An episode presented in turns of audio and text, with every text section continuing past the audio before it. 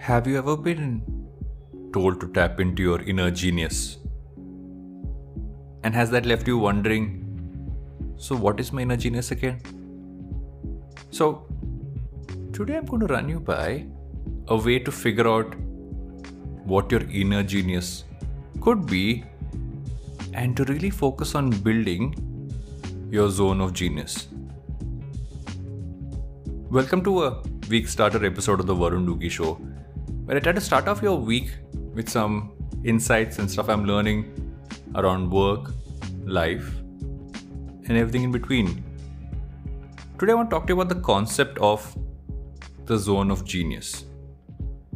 I came across this term while I was reading an article, and the article referenced a book called The Big Leap by Gay Hendricks.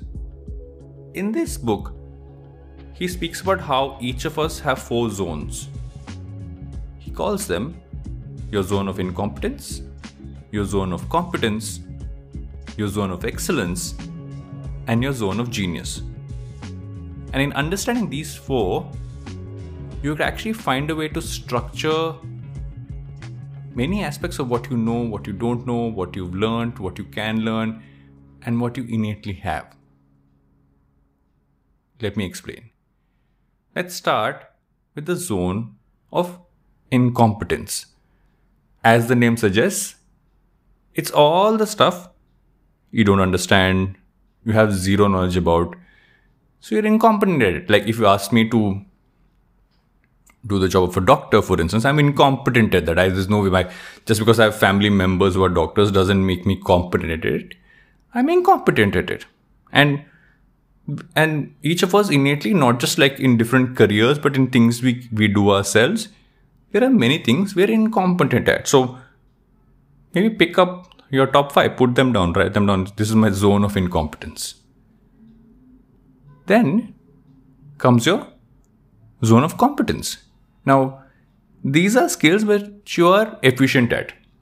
Let's say you're efficient at making spreadsheets. You're efficient at running meetings. You're efficient at making a presentation. Now, the problem with this zone is that you're not the only one who's efficient at these things. So it doesn't give you that big a leg up compared to others. There are other people who can make spreadsheets or make good presentations. Maybe the presentations part is slightly more skilled, but you get my point. So it's important to be competent at many things and be efficient at them, but it doesn't truly give you the differentiator. And therein comes your zone of excellence. Your zone of excellence is that one thing that you spent a lot of time cultivating skills towards. You know, it's what most successful people operate from. You know, they all operate from this zone of excellence. So, like me being an entrepreneur was not something which I knew. I cultivated it over time. I learned those skills over time. I learned the skills that of of leadership, of building a team, of running an organization.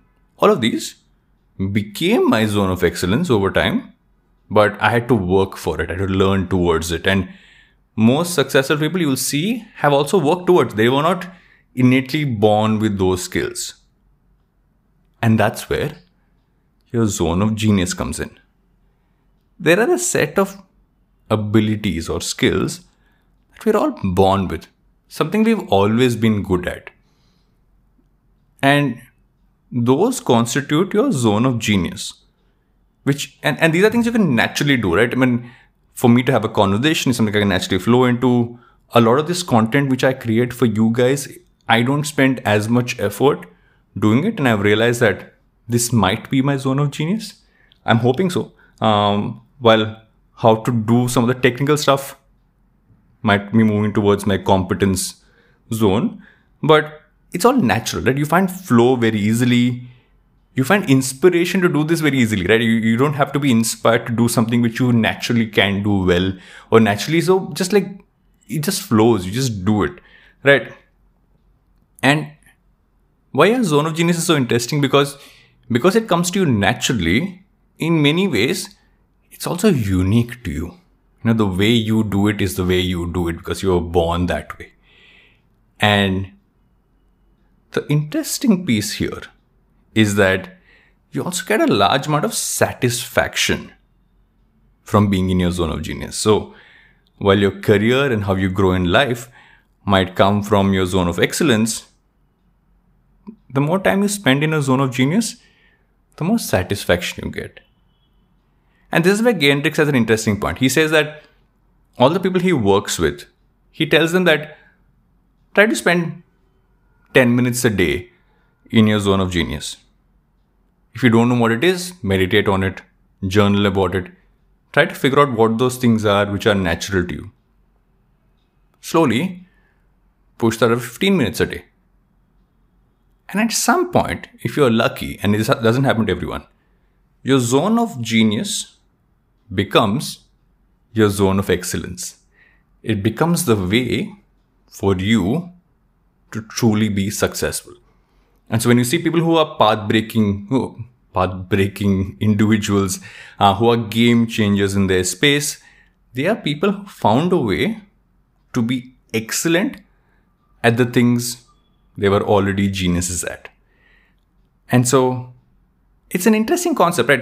If you actually put these down, and, and I think more importantly, more than trying to figure out your genius, um, I think it's important to mull over it, important to reflect over it, to spend time figuring out what those things are that are naturally your capabilities, and you can actually play to your strengths, right?